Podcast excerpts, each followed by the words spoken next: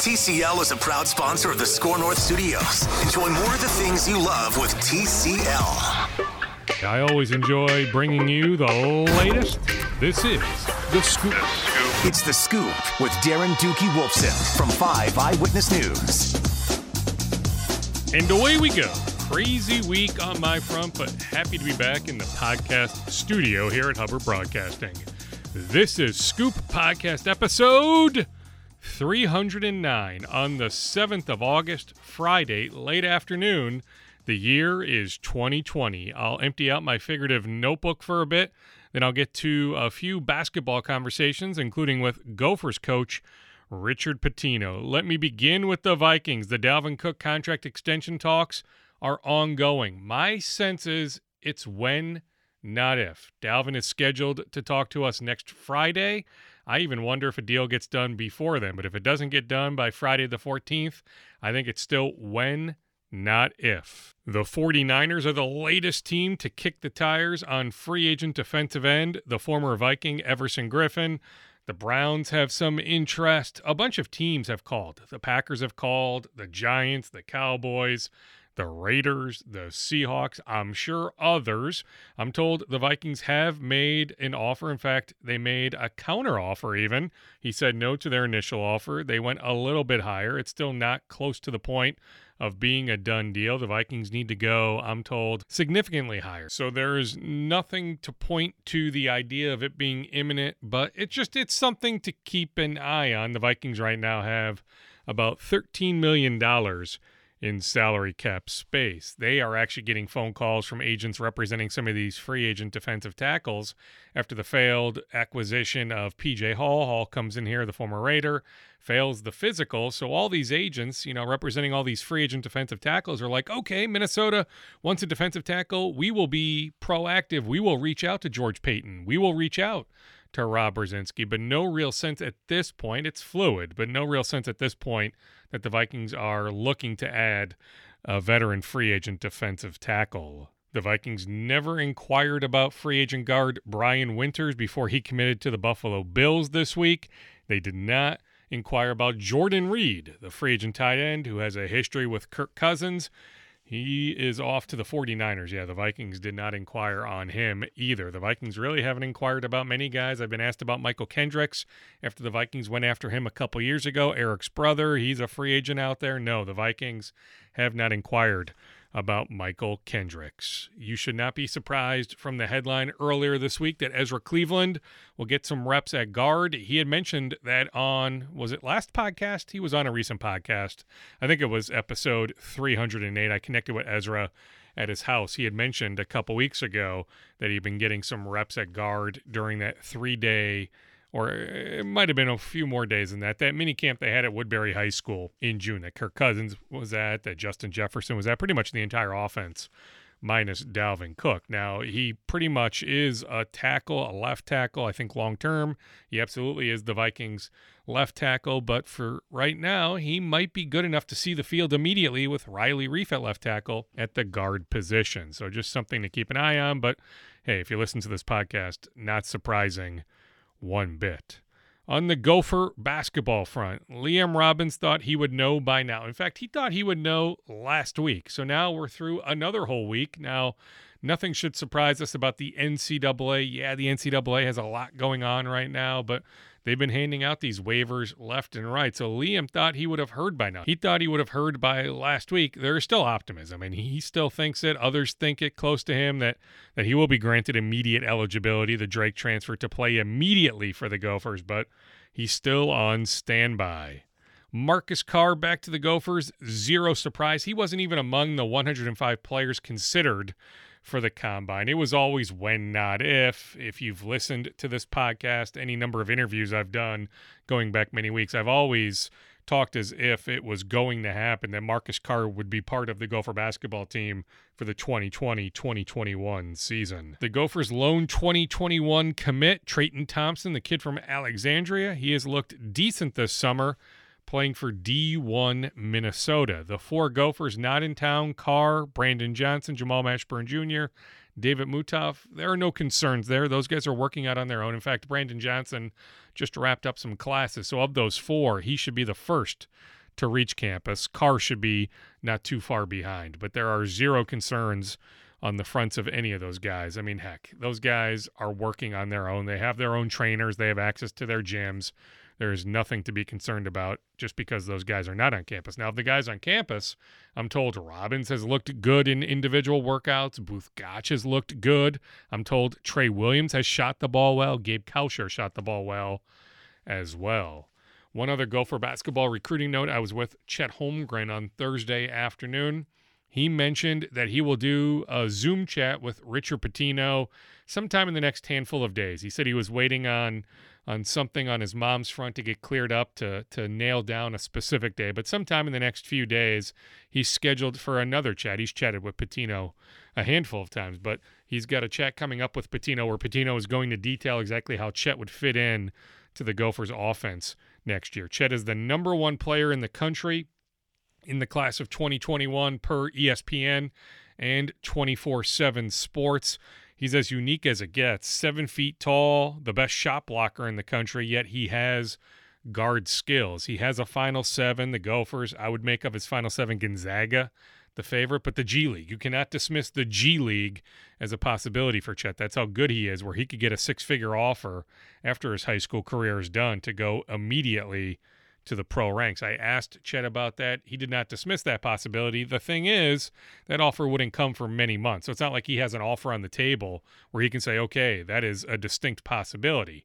Yeah, he can think about it. He's thought about it. But at this point, he's looking at colleges more so. On the Gopher football front, PJ Fleck is scheduled to talk to us after the Gophers' first practice this afternoon. So he'll talk to us early evening. We'll see what headlines emerge from that conversation. Rashad Bateman already has an agent. That's the way this thing works. I mean, all these top guys that are opting out of the season, they pretty much have an agent already lined up. It's a matter of when they want to announce it. But yeah, Rashad Bateman signed with IFA, that's Blake Baratz and company. Blake's been on this podcast a number of times. They rep Adam Thielen, CJ Ham, Ifeadi Odenigbo, go up and down the list. They have Blake Cashman, Tyler Johnson.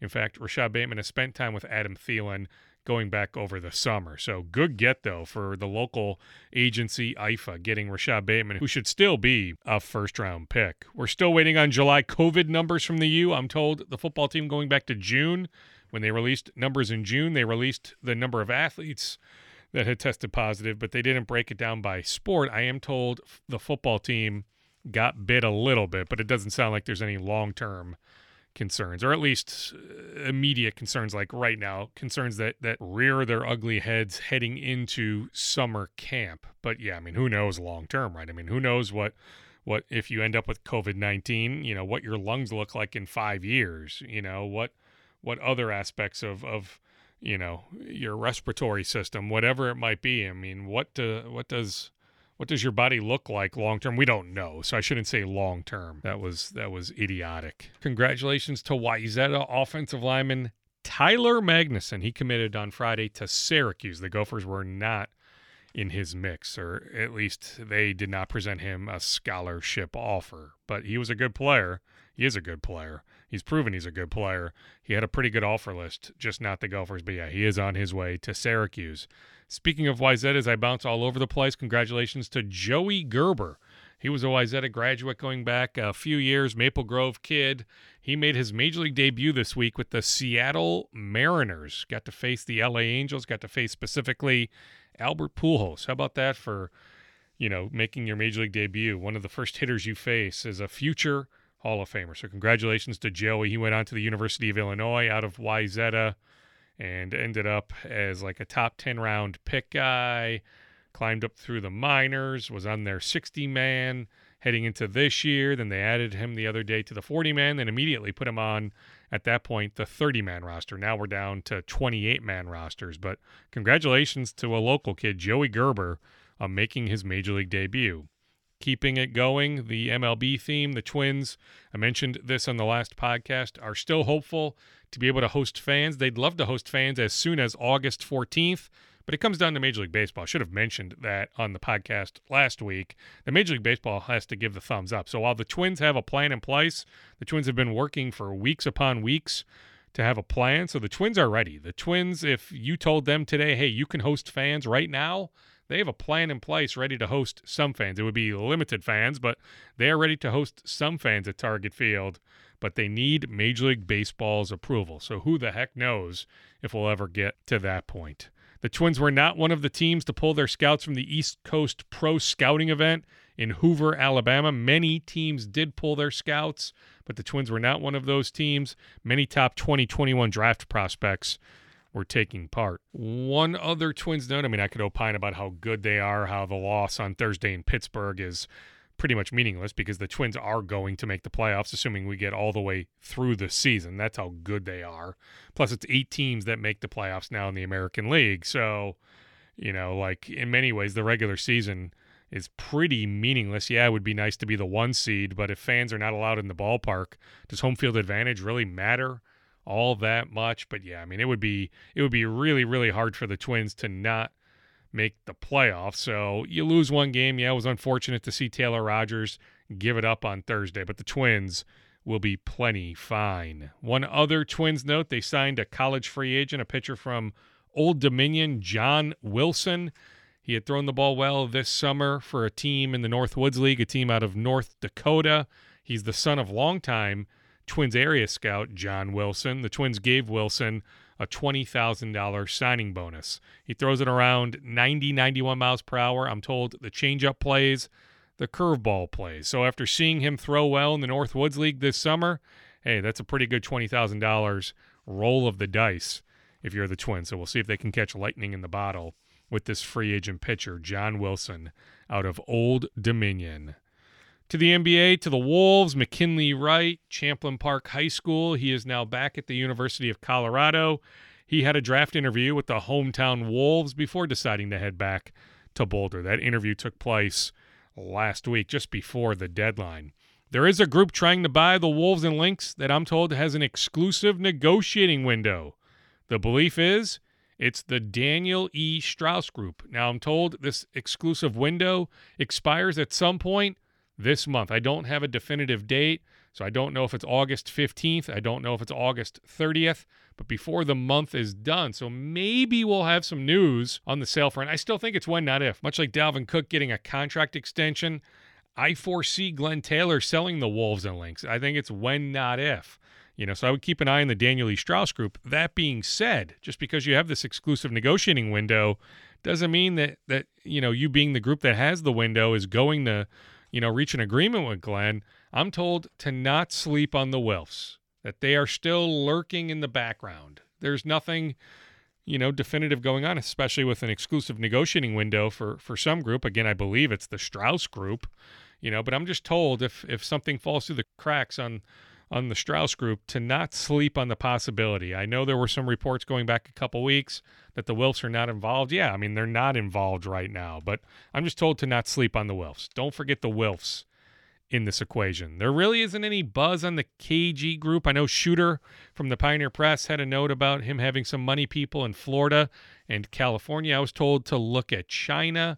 Yeah, I'm sure KG has a group, but there just isn't any buzz that that group is any sort of front runner. I do think, though, whoever ends up with the Wolves would be wise to bring KG in in some capacity. So let's say KG's group fails, they don't end up as the winning bidder.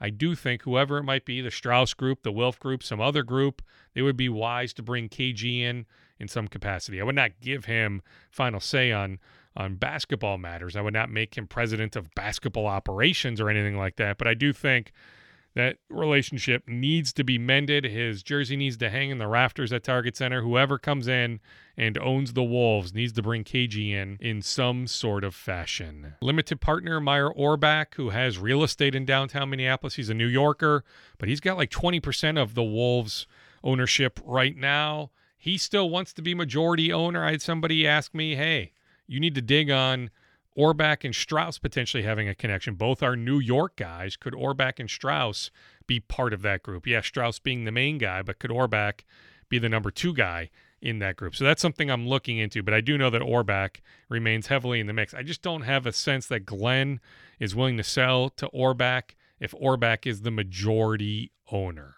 I'll leave it at that. Bouncing all around, but continuing the NBA theme, Zeke Nnaji, Hopkins High School, University of Arizona, Pac 12 Freshman of the Year. He had a recent draft interview with the Philadelphia 76ers. He has now interviewed with 23 teams. Facundo Campazzo, the Argentinian point guard who I've mentioned on this podcast before, he well, put it this way, the momentum is there that he is coming to the NBA, that that he is leaving his team in Europe, that he will play for some NBA team next year. He's got some JJ Barea in his game. He's like 29 or 30 years old.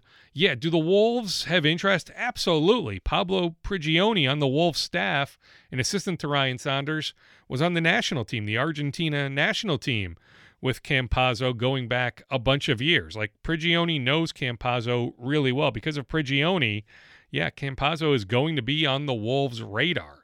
I wouldn't be shocked if maybe the Wolves even eventually make an offer. I just don't think we're quite at that point. I think the Wolves want to see where they land on lottery night coming up on when is it? August 20th. Would it make any sense to maybe draft a point guard depending on where they land in the draft? So I just think we need to kind of get past lottery night, get a sense of a better sense of what the Wolves are thinking, you know, heading into the October 16th draft. But yeah, I mean, with the momentum there that Campazzo is is coming to the NBA, I would just say remember the name. I mean, he's absolutely on the Wolves' radar. TV ratings for the Twins, again, bouncing all around. My notes are scribbled here. TV ratings for the Twins have been really, really good.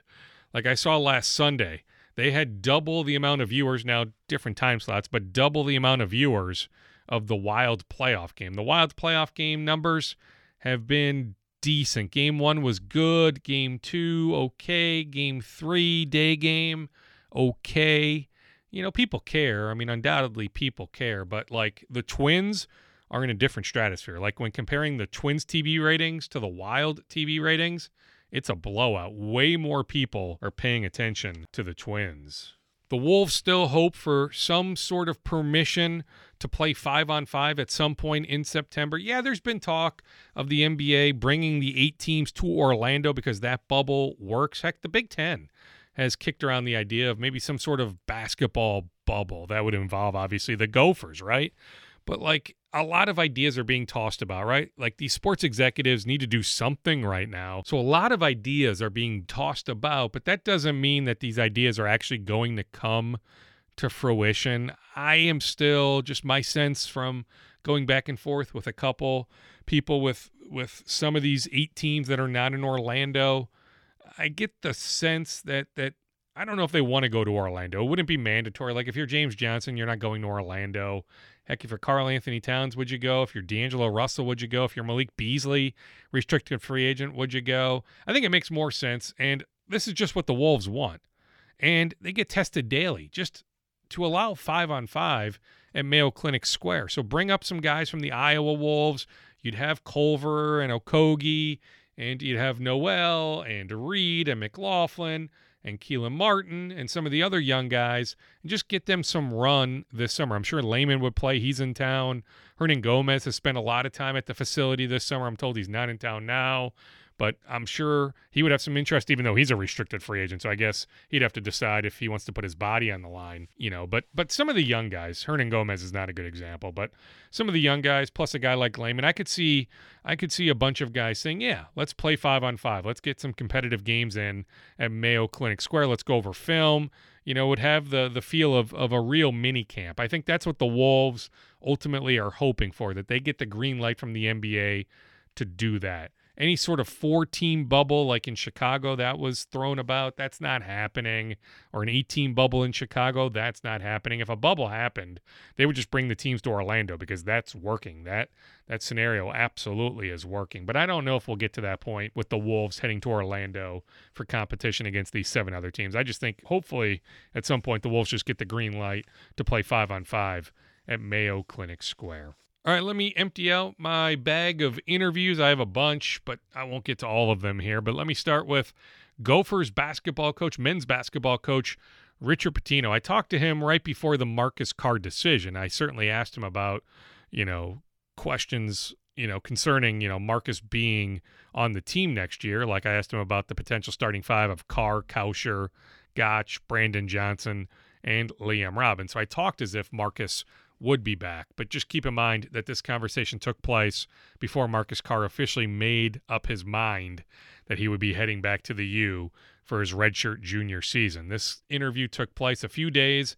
into summer workouts. Here's my recent conversation with Richard Pitino. Richard, always appreciate your time. We're now what multiple days into into workouts. A long time coming, I guess. Just how how are things going? Yeah, I mean it's good. I, you know, for me, it's very very important that I understand that that the team understands this is optional. Um, if you don't feel safe, if you don't feel comfortable, if you got a better setup at home, like I'm good. You know, I mean, I think uh, for all of us, um, safety is the most important thing. You know, as a coach, you're you're constantly trying to get your players to understand that we're in this together. There's so much unknown down the road, but they just want to get in the gym, you know, and it's it's been fun to be able to work with them. On the safety part, Richard, I mean, how much are you just harping to these guys about not only are they accountable for themselves, but I mean, they're on campus, they're they're out and about, but maybe they shouldn't be out and about, that that it's not just them, they're accountable to all their teammates. Yeah, I mean, I feel I feel horrible for them because you know we all remember college as kind of the the best time of our life, right? I mean, I mean, I, certainly I'm happy, married, three kids, and so on. But you know, college was fun, and um, you never ever thought about not doing something because of a pandemic. Um, so trying to explain to them that, like you said, I mean, you know, as as as governor started easing up, right, and we were all kind of stay at home you have your group of friends that you'd hang out with and you do play dates with and so on. But you knew what they were doing, right? And that's the important thing for our players to understand is, you know, keep that circle really, really tight. And, you know, if it's a couple of guys or girls, or whatever you're hanging out with, just know where they're going. Um, and hey, if one of your friends went to California, came back, keep your distance. You know, there's certain things that you know, we're trying to educate the guys on doing to the best of their ability. Um, I mean, it, it's it's weird, it's challenging. Um, I think the hardest part for everybody is we just don't know a lot, you know, and and so it truly is about their safety, their well-being, our staff, everybody, um, because it's just too much unknown. So uh, we are in this together, and uh, our guys have been pretty good about, it, pretty receptive. So what's allowed? Uh, are you specifically in the gym, or is it just your assistants? Is it just one-on-one right now? Like what what is allowed when you're in that practice facility gym? Well, what what, what we've done um, is we've broken it up into two groups, and the groups are who lives with each other. So that if because of this contact tracing stuff, you know, if if if one of the guys gets sick, they're probably going to have to all quarantine in that group. Um, so, you know, I, I don't know if it's perfect or not. I think a lot of basketball coaches are doing it. Um, seems to be pretty consistent, you know, and, and it's, uh, it, has been good. I mean, it's, it's, it's been good to be able to get back on the court. Um, and again, like I said, there's something about just these guys want to be here, you know, and the guys that aren't here, I still trust. I mean, it's 2020. Guys got workout guys. They got access to gym, uh, gyms. You know, they don't need me to work on their game. So it's, uh, but it has worked out well. We're doing um, four, you know, four hours a week in the gym, uh, which has been good. And they've been able to get in the weight room as well, and you know, use the training room and things like that. So who's not here? Is it is it Mashburn Jr., Mutaf, Carr, and Johnson? Are those the four that are not here? Correct. Yes. Yeah. You know, and all of them are a little bit different. Brandon's finishing up school. We're, we're hoping for next week he'll be down. Uh, you know, Mashburn he's just in that state right now where the numbers are really, really high. So I spoke with him and his father. I mean, he, he works his butt off like he doesn't. And, and, Marcus is the same way. Like he's got a great situation as well. And then David, obviously, with all the Turkey uh, things that are going on, you know, there, there's so much red tape and so on. So uh, we feel, we feel, uh, you know, as it pertains to David and Brandon, um, hopefully they'll be here soon. David might take a little bit longer. Um, again, with Mashburn, like I, I, don't, there's no rush to get him up here, and, and with Marcus as well. Like I, I've made it so clear to those guys, like this is voluntary. We're here for you. If you don't feel comfortable, stay where you're at. We'll be fine. Yeah, I mean, I'm with you. I mean, all these guys have pro aspirations, whether realistic or not. I mean, they're going to work their asses off. I wouldn't. Yeah, I hear you there. You you have nothing to worry about. On David though, like when he gets here, presumably will he have to quarantine for for like two weeks, if not longer? I don't know the exact date. My assumption would be it'd be 10 to 14 days coming from out of the country. I don't I don't know if each countries are different or whatever, but yeah, he would. Um, just like Canada as well. You know, I mean that that's different. Um, so I think every country is a little bit different, and uh, we'll have to figure it out. But you know, it's like I said. I mean, you kind of throw the as crazy as it sounds, the competitive juices out the window for now. Um, because you know you're normally in a rush. Get them all here. Get them all here. We got to put in our offense. We got to put in our defense. Now it's like, listen, you know, I'm happy that these guys are tasting this right now. That they're here and they're they're kind of seeing what this process may look like from testing and quarantining and isolating and how to operate. You know, I mean, obviously the, the, the campus isn't even that close to full, um, but just being smart about it. And then maybe they can talk to the guys that aren't here and, and kind of go from there. Of the guys that are here, I guess uh, Eric Curry. Let me start with Eric. How how's Eric doing? Well, we we've we're moving slow with him. You know, we were going to do that regardless of, of COVID hitting. Um, you know, he wouldn't have been full go uh, anyway, but he looks good. I mean, he looks good. He's, he's, uh, you know, the rest has been very beneficial for him. Um, now he's all about his rehab, you know, and I know he's, he's excited. I mean, it's, uh, he's very, very important uh, to what we're doing, you know, but it's very, very important for us to mentally and physically understand. He, we need to be patient with him um, so the silver lining has probably been that, um, like it's forced us to do that. But he looks good. He, he looks good, and um, you know, if if things progress in the world, um, it'll be good to get him back on the court, get him those live reps in the fall. Another if, I mean, if Liam Robbins and Both Gach can can be eligible right away. I mean, I have to imagine even in these small group settings, just being in the gym with those guys, they have to be pretty impressive. Yeah, extremely impressive. Uh, easily I feel like we had the best spring recruiting class of anybody in the country. I really do. I mean, we absolutely, our staff did an unbelievable job. Um, Liam, in my opinion, maybe the best transfer out there, has a chance to play in the NBA. Uh, he, he's legitimately all of seven feet. Uh, he's skilled. He can knock down a three. He's got post moves. He plays hard.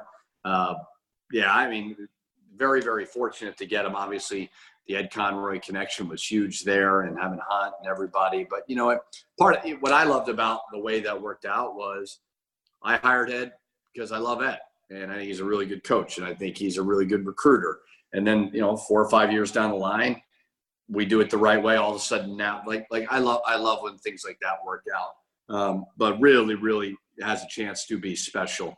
Um, Both, same thing. You know, I mean, Both and we and we totally anticipate both of them getting the waivers. Now we're living in this insane world of unknowns everywhere, uh, but we do anticipate they both get it. We feel like there's precedent. We feel like it makes sense. Um, but Both the same way. I mean, just much like a Gabe type worker. You know, just lives in the gym, works his butt off, has a really good capacity to work hard and to fight through fatigue.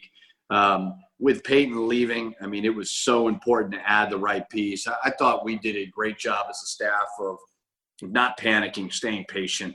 And I think a lot of staffs are going to have to start doing that.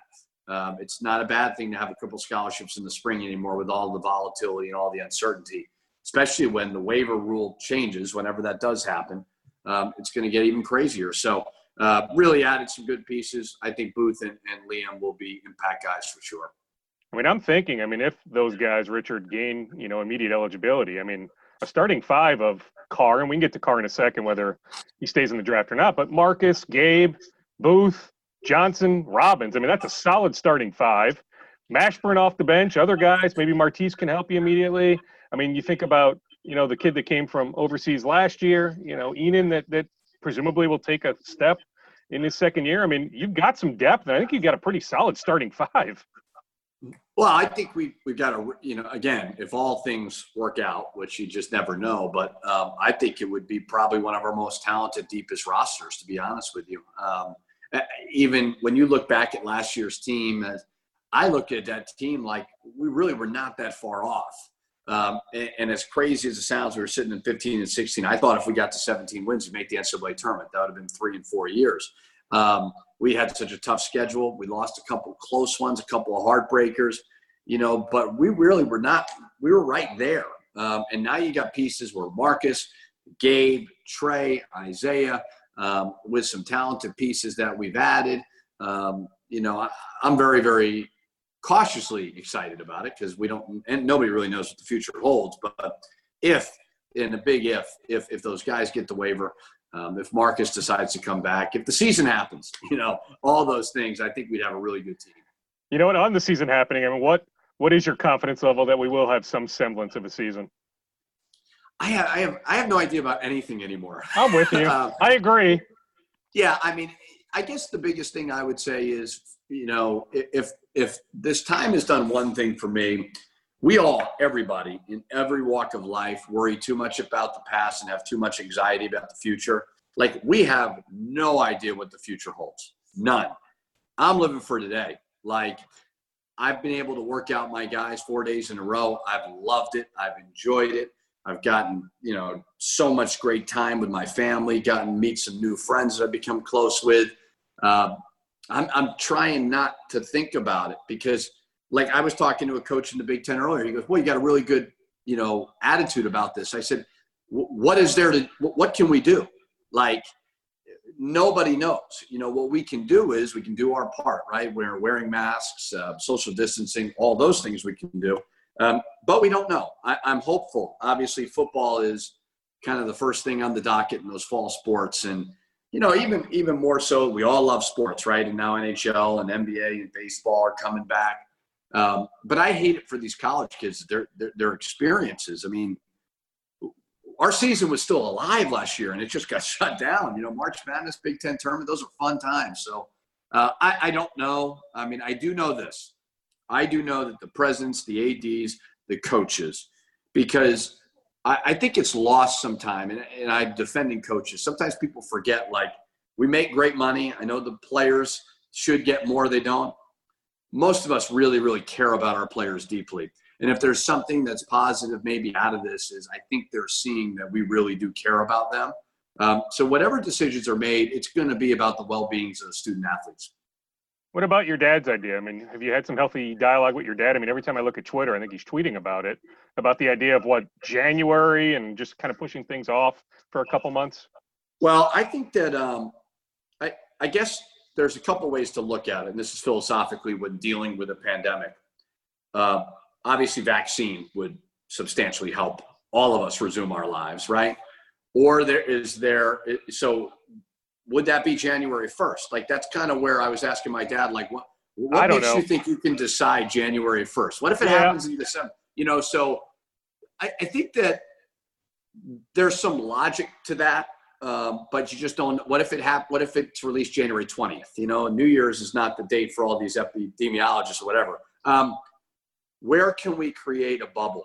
Uh, you know, so I, I don't mind the idea, and it's totally we're just talking, but when everybody goes home after Thanksgiving and they're gone for that December, January, can basketball figure out something in that time when students aren't on campus? Uh, it, it, becomes substantially trickier when students are on campus because of the contract tracing, contact tracing stuff.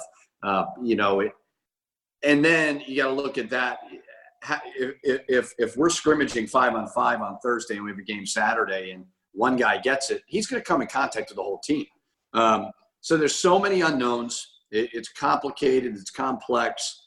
Um, I want to coach. I, I, I, it's been good for me mentally to realize how much I miss it, how much I love it, because sometimes you forget about the pressure and the stress and things you don't like about it.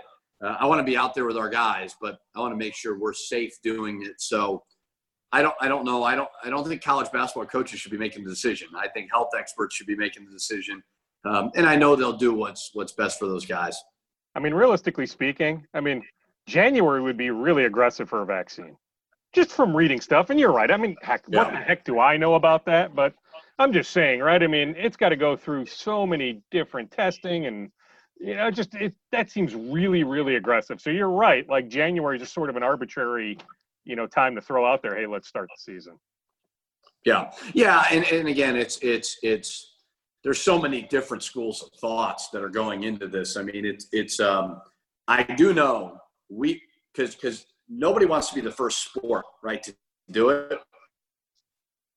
Well, we've seen what the NBA now they're not done yet, and the NHL is trying to do. And I think soccer. I don't I don't follow soccer as much, but I think it's been somewhat successful with that bubble. You know, you have got to find a way, regardless of vaccine, because I'm I'm with you. Like, when's the vaccine going to come, and you know, whatever.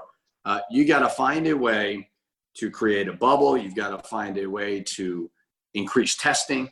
Uh, but then the biggest thing is, is if Minnesota is playing, I, I don't know, Florida International, and we're testing hypothetically four times a week, and they're only doing it once a month, our guys probably not going to feel safe. So, is there something we can do where there's uniform testing? I, I don't know. Um, but we got we got to make sure that we do right for the student athletes. We got to do right by the refs. We got to do right by the coaches. We got anyone that's there. We got to make sure that we're protecting them. I'll hit you with three more on Marcus. I mean, any sense if he's closer to to some sort of decision? I mean, what's the date? Is it is it August? It's 3rd? August uh, August third is the date. So I mean, for all of us, that's more around the corner than we think. You know, I mean, the fall is almost here. Um, it, my biggest thing with with with Amir, with Daniel, and now Marcus. Um, if you need help, I'm here. But you're going to go through your process mentally. Um, situation is much different than Amir's because Amir was able to have workouts, and the NBA is trying to figure out their deal right now. Like, um, so it's a, it's it's way more challenging. I think a lot of these student athletes, Marcus, they're trying to figure out what what are they coming back to. You know, I mean, it's it's is there going to be a G League? You know, maybe there's not going to be a G League. Maybe there's, um, you know, so he, he certainly knows that if he wants our input, uh, we're here for them. You know, the best part about all three of those guys has been they haven't gone rogue on us where you call them, you can't hear from them. You know, when we call them, they, they, they answer. They, I'm not telling them what to do by any means. I'm just saying, hey, listen, we're here for you. So, I mean, August 3rd's around the corner. Uh, who knows? Maybe that date gets pushed back. You don't know. Um, but we want what's we want what's best for them. I mean, I think um, it's it's it's cool to see. We've been to two NCAA tournaments, three years. Now I'm, I'm watching Amir Coffey on NBA TV yesterday playing with the Clippers. That's awesome to see. Uh, Daniel Oturu potentially could be, who knows, a lottery pick. You know, it, it's it hasn't maybe happened as quickly as we all wanted all the time, uh, but there's some really, really good things happening here. And uh, you know, if Marcus does decide to come back and things in the world progress, I really, really like the roster a lot. I'm with you. On Daniel, is is your phone ringing off the hook pretty pretty constantly from NBA teams? I mean, I would think a lot of these NBA front offices now things change with the with the bubble now existing in Orlando, but I have to imagine going yeah. back to April, May, June. I mean, these front offices had more time than ever. So have they been calling well, you a lot? Yeah, I mean, you, you get phone calls, but it's like anything else. It's not the normal process by any means. I mean, I, I had um, when I was at Louisville, Florida, we certainly had our uh, big list of pros, and we're working on it here. Um, I think the process is so different now. Um, I do think that those GMs are they're so locked in on the bubble right now, right? Um, but we had some good conver- conversations earlier. Um, I think he's got a chance, uh, you know, to sneak in that lottery. I, I wish he could get workouts. I think he'd really impress people. Uh, I know he's working his butt off. I know that he would give a great interview because he's a great kid. Um, you know, like I think he checks all those boxes. I just, it's like anything else. There's just so many unknowns. Uh, maybe that's positive for him. I don't, I don't know. Uh, but I, the, the, guys that I've spoken to uh, have been very, very intrigued about him, and they should be because he's got an NBA type game. You know, I mean, it, what he does translates to the NBA. I'll leave you with this. One known is St. Thomas. I don't know how close you are with Johnny Tauer, but St. Thomas, we know that what in the fall, winter of, of 2021, finally the state of Minnesota is getting a second Division One team. How how happy are you for for the Tommies? Well, I think there was an article. I know I know Johnny well. I like him a lot. Um, and there was an article. I forget what newspaper it was, where basically John Tauer gets all the Minnesota kids. He's going to win every game possible. And I just forwarded to him and I said, "Ha ha! You have to deal with this now. It's not all on me anymore." Um, and he started laughing. So uh, he'll he'll do great. I mean, I when I first took the job, I, I, couldn't believe a state as big as Minnesota only had one Division One team. it, it makes no sense. Um, you know, so I think it's great for them. Um, I've always wanted to, whether it's through coaches versus cancer, incorporate more of these, you know, basketball programs to get involved in certain things. So obviously with St. Thomas right there, um, that, that'll make a lot of sense for us to be able to work together on a lot of things. Um, you know, I know it's going to be a process for them, right? I mean, it's going to take some time and you, are doing that during a pandemic as well. Um, so I would just tell all the St. Thomas fans, be patient. I mean, John will, he'll get it going, you know, but when you jump up, it takes a little bit of time, but, but he, he certainly knows what he's doing. It's a great school. Um, they've got a lot of pride over there. It's a beautiful campus. So I know they'll have a lot to sell. No, I think just from an attention standpoint, just it's more of a spotlight on on the Twin Cities as a whole. And realistically, Richard, I mean, you're high major, that's mid major. I can't imagine you guys would be competing for a lot of recruits. No, I mean, I think it's um, you know, I think it's like anything else. I mean, we will have our niche of where we try to recruit. They're they're going to try to build what they're doing. Um, you know, so it's going to like anything else. It, it's going to take time for them. I mean, John's a phenomenal coach. I know their AD is really really good. I know they're pouring in a lot of resources. These things just don't happen overnight. I think we have a lot to sell. I think they have a lot to sell, and, and that's that's good. You know, I mean, that, that's good for twin for college basketball. I, I think. Um, when I moved here, I was stunned. I thought this was a hockey state. I had no idea, not even that there's good high school basketball, but the interest level. I, they, they love it. Um, they absolutely love basketball, and, and, as they should. It's a great sport, and it's a great sport to follow. So another college basketball team uh, in the Twin Cities is good for everybody. State of hockey is one heck of a marketing slogan. Certainly, there are a lot of hockey fans in this state, but doing this now 23 years, there are many ways to quantify it, whether it's TV ratings, you know, clicks on web stories, whatever it might be. I'm just telling you, my senses doing this 23 years here in the Twin Cities metropolitan area, there are more basketball fans than hockey fans. Basketball interest in the Twin Cities remains incredibly high. In the event you fast forward this podcast, got to the Richard Pitino interview, now we're picking up where I'm talking right now. That interview was done before Marcus Carr made the news official. It wasn't surprising. I think we all expected going back many, many weeks that Marcus Carr would eventually return to the U.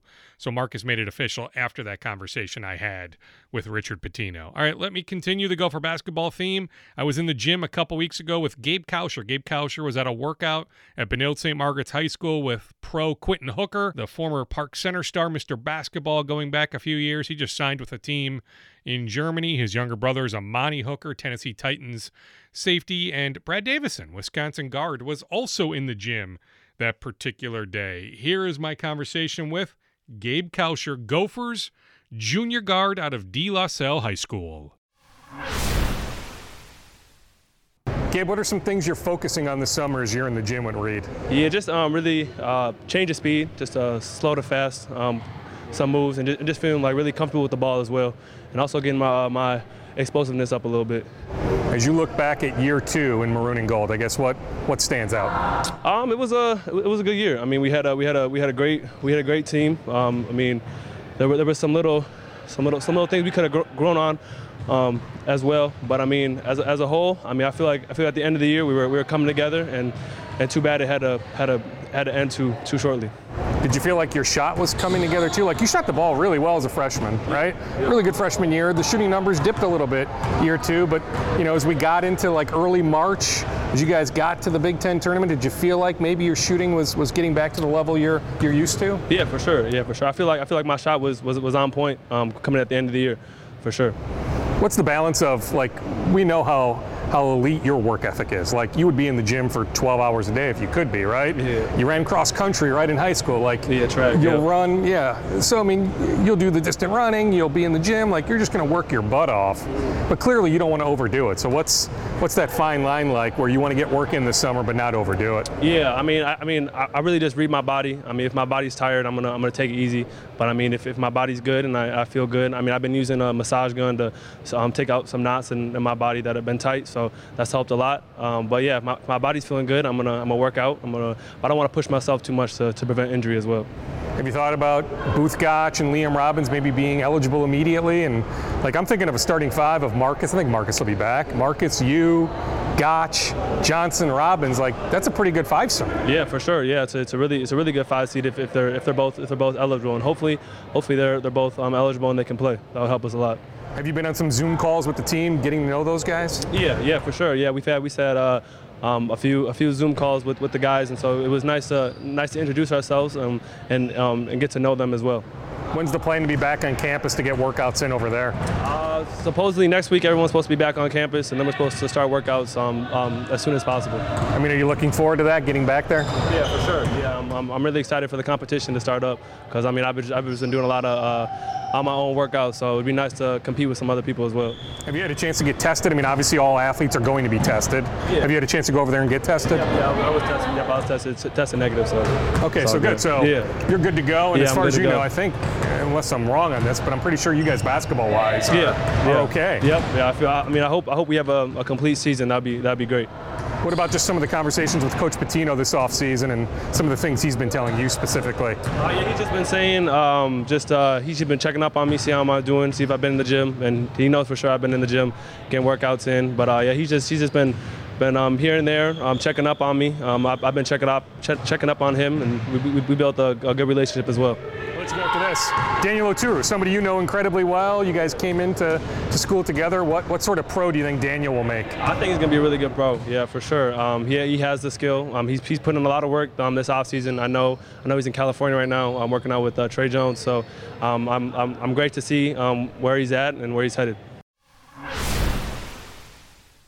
Daniel Oturu will begin his interviews with NBA teams very, very soon. That was my recent conversation with Gabe Kalscheur. He works out with Reed Osi, local trainer. Reed works out Andrew Wiggins when Wiggins is in town, Kerwin Walton, just a bunch of different guys. I mentioned Davison, Hooker, Kalscheur. He works out Jake Lehman. He's worked out Hernangomez this summer. So Reed Osey, really good guy, good basketball trainer here in the Twin Cities. All right, let's keep the basketball theme going with my conversations here. Late last week, I caught up with Tyrell Terry, De La Salle High School, spent the one year at Stanford. He is keeping his name in the NBA draft. Not a surprise. I think he has a realistic chance to go late first round. Here's my conversation from the other day with Tyrell Terry. So Tyrell, just take us through the thought process. You know, I mean, was it an easy decision or was it a tough decision? Um, it was definitely a tough decision, you know, um, taking into consideration what's going on in the world right now, you know, with the virus, um, not really knowing what's going to happen with, you know, college basketball um, or even the NBA as far as whether it's going to be a bubble or not.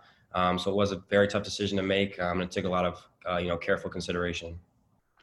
How about this? Like, I'll frame it this way: if you knew everything you just laid out, Tyrell, if you knew there was going to be 100% of college basketball season, do you still make this decision? Um, for me personally, I do still make this decision. Um, you know, I think it's something that I'm ready for. Um, and something that I'm excited for. Um, and, you know, just talking with family and friends, um, and this was the right decision for me to make at this time. Why are you ready? What has you convinced that undoubtedly you are ready? You know, just the steady improvement I've had um, since my freshman year of high school. Um, you know, my freshman year of high school, I was cut from varsity right away. Um, I was later called up that year, but just a steady improvement I've had every year since then uh, makes me confident in my abilities um, for you know the future ahead in the NBA. Is an, another part of, of the why equation, Tyrell, that that you interviewed with, and, and you'll continue to interview, but you've already interviewed with a lot of teams, and it sounds like the feedback has been has been thumbs up. Uh, yeah, that's, that's correct. Uh, you know, I've done uh, 26 interviews thus far. Um, you know, I've gotten positive feedback to where you know I feel confident um, in staying in the draft this year. I mean, is there even a sense, Tyrell, that, that you think you can end up going in the first round? Um, you know, I do believe that. Um, you know, I guess you know we won't really know until you know draft night, but um, you know, I have received some positive feedback, and you know, anything's possible. So I guess we'll wait to see in October. You mentioned, you know, what took place your your freshman year in high school. Like even just a year ago, if we had talked late July of last year, and I told you one year from now you'd be keeping your name in the NBA draft, what would you have told me?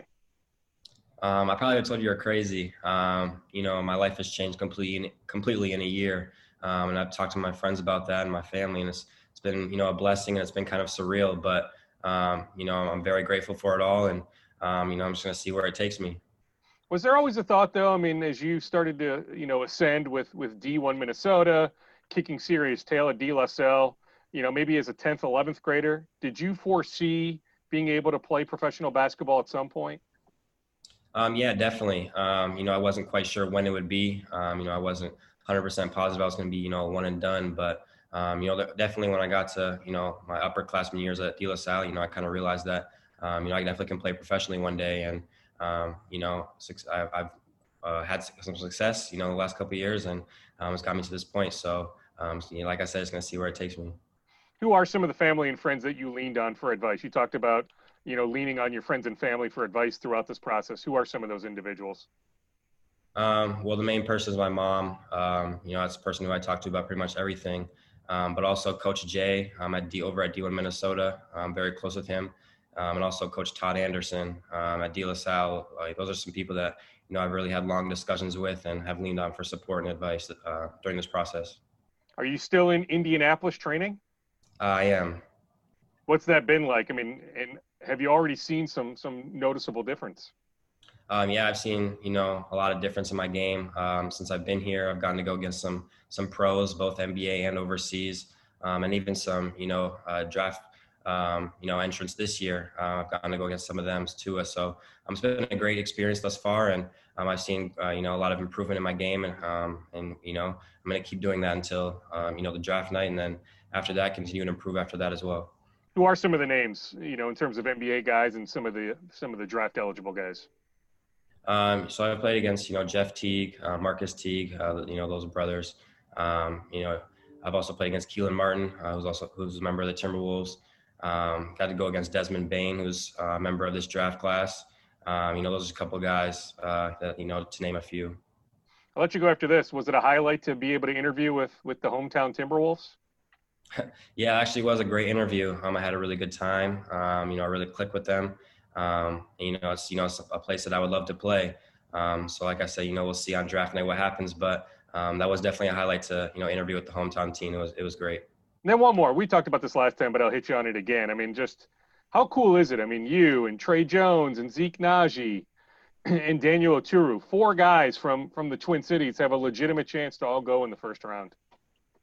Yeah, it's amazing. You know, um, just trying to put Minnesota on the map. Um, you know, we've been able to do that for the past couple years, but um, you know, when the world sees, uh, you know, four four guys um, in the draft this year, um, uh, potentially going in the first round, uh, you know, they'll, they'll, they'll, take notice, and so that's great for us. And, you know, we also have some great high school and college uh, players from Minnesota coming up, and I think it's great for the state of Minnesota to get this type of exposure. Tyrell Terry. And I should mention Freddie Gillespie from East Ridge High School, Baylor.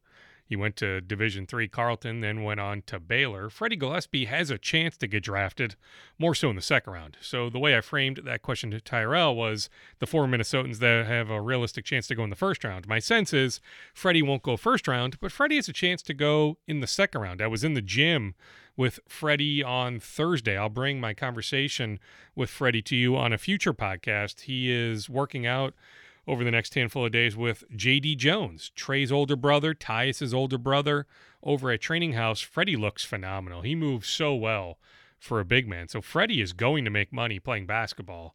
I just wanted to lay it out there, though, that the way I framed that question was specific because Tyrell and the other three have a real chance to go in the first round. But do not sleep on Freddie Gillespie. He has interviewed with over 15 teams, so over half the league, including the hometown Wolves. Another player that's interviewed with the hometown Wolves is Zeke Nnaji from Hopkins High School and the University of Arizona, the Pac 12 Freshman of the Year. He was home recently. He's training right now at Impact Basketball in Vegas. He was home a few weeks ago for a few days. I caught up with Zeke when he was home. Let me now bring you that conversation. It is a little bit dated, but I think all the talking points are still applicable, that, that they still make sense here in this particular podcast. So here's my recent chat with Zeke Nnaji. Zeke, the last time we connected in this environment was like mid March. It was right after the NCAA tournament was yeah. canceled. Actually, at that point, you hadn't officially declared for, for the NBA draft. So I guess just pick up your story from that time that we connected in mid March until now. What has kept you busy? Yeah. Um, well, me and my family, we talked a lot. Talked to my coach at Arizona, and uh, after a lot of talk and uh, prayer, we came to the conclusion that it was in my best interest to declare. And so, I declared really, I was here for a little bit, maybe about a month and a half, and I've been training. I found a, a private gym where I was able to practice at, uh, practicing all the necessary like procedures. But um, yeah, I mean, I was practicing shooting a couple times a day, lifting, and about a month ago, I moved out to Las Vegas, and I've been working with uh, Joe Abunassar, and that's been great because he's uh, super experienced and knows what it takes to be great at the NBA level. So I've been getting a lot of different tips and working a lot with him, and I think that's been really helpful for me. Is the plan to be out there with Joe until just about? I mean, the draft is now pushed back until what October 16th. Is is the plan to be out there until at least sometime in October? Yeah, definitely. I'm gonna be out there as long as I can because when I'm out there, I'm, I'm learning so much and it's helping me a lot. So I'm gonna be out there as long as I can. Specifically, what are you learning? Um, just like different fundamentals for shooting, how to move differently, move more efficiently, um, getting stronger too. I think just they have everything that I need there for me to be successful. I mean, Joe is trained. I mean, you know the list better than I do, but like Kyle Lowry, I mean, the list is it's Yeah. plentiful. I mean, he's trained so many guys that Yeah. that have had you know bountiful NBA careers. So I mean, what's it like just being in the presence of greatness? Yeah, I mean, it's incredible because you know he's such a humble guy, and I don't know. I mean, he he has so much knowledge, and you can literally ask about anything. He has so many stories, and I mean, it's great being around him. 'cause I, I just learned so much from him, and so, I mean, this opportunity that I have to be working with him, I'm, I'm very grateful for it. How many weeks out there so far? Uh, about four weeks. Okay, and, and home now for, for the Fourth of July holiday. So even in, in these four weeks, I mean, are there noticeable you know gains in, in your game that, that you can point to and say, okay, like I know even in four weeks' time I've improved here, here, here. Yeah, definitely. I mean, I mean, obviously, I feel like I've gotten a lot stronger. I put on a lot of good weight. Um, I'm about 245 right now. I was at about like 233, 232 after the season. So I've added a um, quite a few pounds, but um, all feels like it's good weight. I'm still just as quick and even quicker in terms of lateral quickness, but uh, my shooting I feel like has definitely improved a lot. Um, I think that's something I wasn't able to show as much at Arizona because they didn't feel like that was my role, but I think that uh, my shooting is definitely something that's going to surprise a lot of NBA teams. And um, yeah, I mean, even just it's been four weeks, just a month, but I feel like I'm going to be there a couple more months, and that's going to be really beneficial for me. Just have your agent send the video of you winning the Iverson Classic three-point contest to all the teams, right? I mean, it was it was like a year ago. I mean, Yeah. you won a three-point contest. yeah, I mean, I know. I feel like sometimes that's what people forget, and so I definitely feel like I'm a capable shooter. So just got to show these NBA teams I can really shoot it. All right, so you weigh 245. Is that about like the target weight? Like, uh, when's the next time you're going to play in a game? Probably December. Yeah. Uh, but like when you play in your first NBA game in December, is 245 about the ideal weight? Yeah, definitely. 245 is where I want to be. I, I still want to be quick and have my quickness because I think that that helps me give an advantage over some of the bigger guys. But I still want to be strong enough to to bang with those bigger guys and be able to take that beating. As you look at the way the NBA game has evolved, even in the last couple of years, like how do you see yourself? Like stretch four, maybe even a stretch five, depending on matchups. Yeah, definitely. I I definitely envision myself as that stretch four. Um, maybe I can I can go and guard the five, but my ideal position for me would be the four. Um, being able to step out, shoot that three, take advantage of mismatches, being able to switch on the guards. Really, the biggest thing for me is versatility and using my versatility to take advantage of the mismatches that I'm given. Who are some of the well-known players that are also in the gym in Vegas with you right now? Yeah, some of the well-known players. Um, I mean, Malachi Richardson, I work out with him almost every day. But uh, Amir Johnson, I think he's the backup center for 76ers, so he's been out there. And there are a couple other guys too. I think Christian Wood too, right? Yeah, Christian Wood there. Yeah, he's there as well. I mean, is it is it just great? I mean, whether it's Amir or or Christian, just leaning on those guys. Like Christian is, come October, he's going to hit the jackpot. yeah. I mean, what's it like just being able to be in, in the presence of those guys, and if you have questions, be able to lean on them? No, it's great because you know they they've been through it. They know what it takes to be good at that level, and you know they're they're willing to help me out and willing to teach me things that I might not know. And I mean, it's been great have being able to work alongside them and pick up some from tricks that you don't know really that, that only you can get from being in the NBA. So um, I'm really enjoying my experience there. Speaking of in, enjoying your experiences, I mean, How many interviews, virtual interviews, have you have you done with front offices so far? Uh, I've done I've done quite a few. I think maybe definitely probably around 18, something like that. But I've, I've done quite a few. How enjoyable are those? Yeah, I mean they're they're enjoyable because I'm I don't know I don't have anything to hide. It's just I just go out and talk to the teams, get to know them, they get to know me. So I feel like it's a fun experience for me, and uh, getting to know these teams, see who works in their front office, I think is great. Yeah, I mean, uh, some people might say Darren Dukes. I mean, that would be stressful for a player, but like I'm thinking, just knowing your personality, you're right. There's nothing to hide. Yeah. So why not? I mean, you may end up interviewing with a lot of these teams a second or third time Yeah. in the coming months, but why not plant those seeds right now and show them what you're all about? Exactly. Yeah. I mean, just let them. Yeah. Exactly. As you said, let them know what I'm about and get my name out there. Let them be familiar with who I am and what kind of person I am. And I think that having more interviews could only be beneficial for me. What sorts of questions are they asking you? I mean, a whole bunch of things from how the season went, um, what I'm working on right now, um, just like things about childhood as well. I mean, they, they really ask about everything because they, um, they they do a lot of investigation on you even before they come to the interview. Do they put you through some like IQ tests and stuff too? Some sometimes they'll ask you some some, some like IQ questions, but not not very often. Do they ever ask you questions to like try to throw you off your game, like something that's just way out there? Um, I've heard that they do that, but I haven't experienced that personally. Um, so I mean, everything's been going well for me.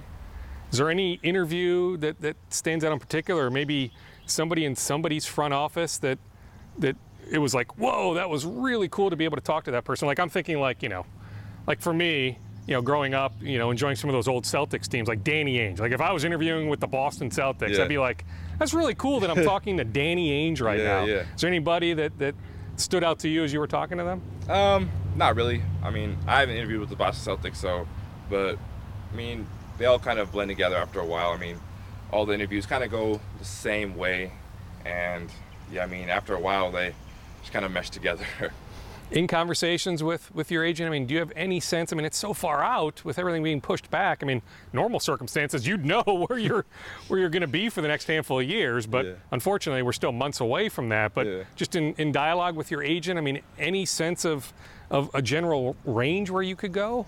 yeah, I mean, I'm here in top 15, somewhere around there, from the teams, and was a team that been telling my agent as well. So, um, I mean, that that's just what I've been hearing from them. I mean, how fantastic would that be? Whether you go top 15 or top 40, just you know, like have you envisioned that moment on October 16th when the commissioner is wherever he is, his basement, some podium, you know, with the so-and-so pick, the Oklahoma City Thunder select Yeah. Zeke Nnaji. Have you thought about what that moment will be like? Yeah, I mean, I've thought about that ever since I was a kid. Something I've dreamed about for as long as I can remember, and being that close um, is uh, it's incredible. It's a, it's a weird feeling, but uh, it's also motivating at the same time because I'm this close. So just gotta push for that, that last lap, just that, that last leg of the race.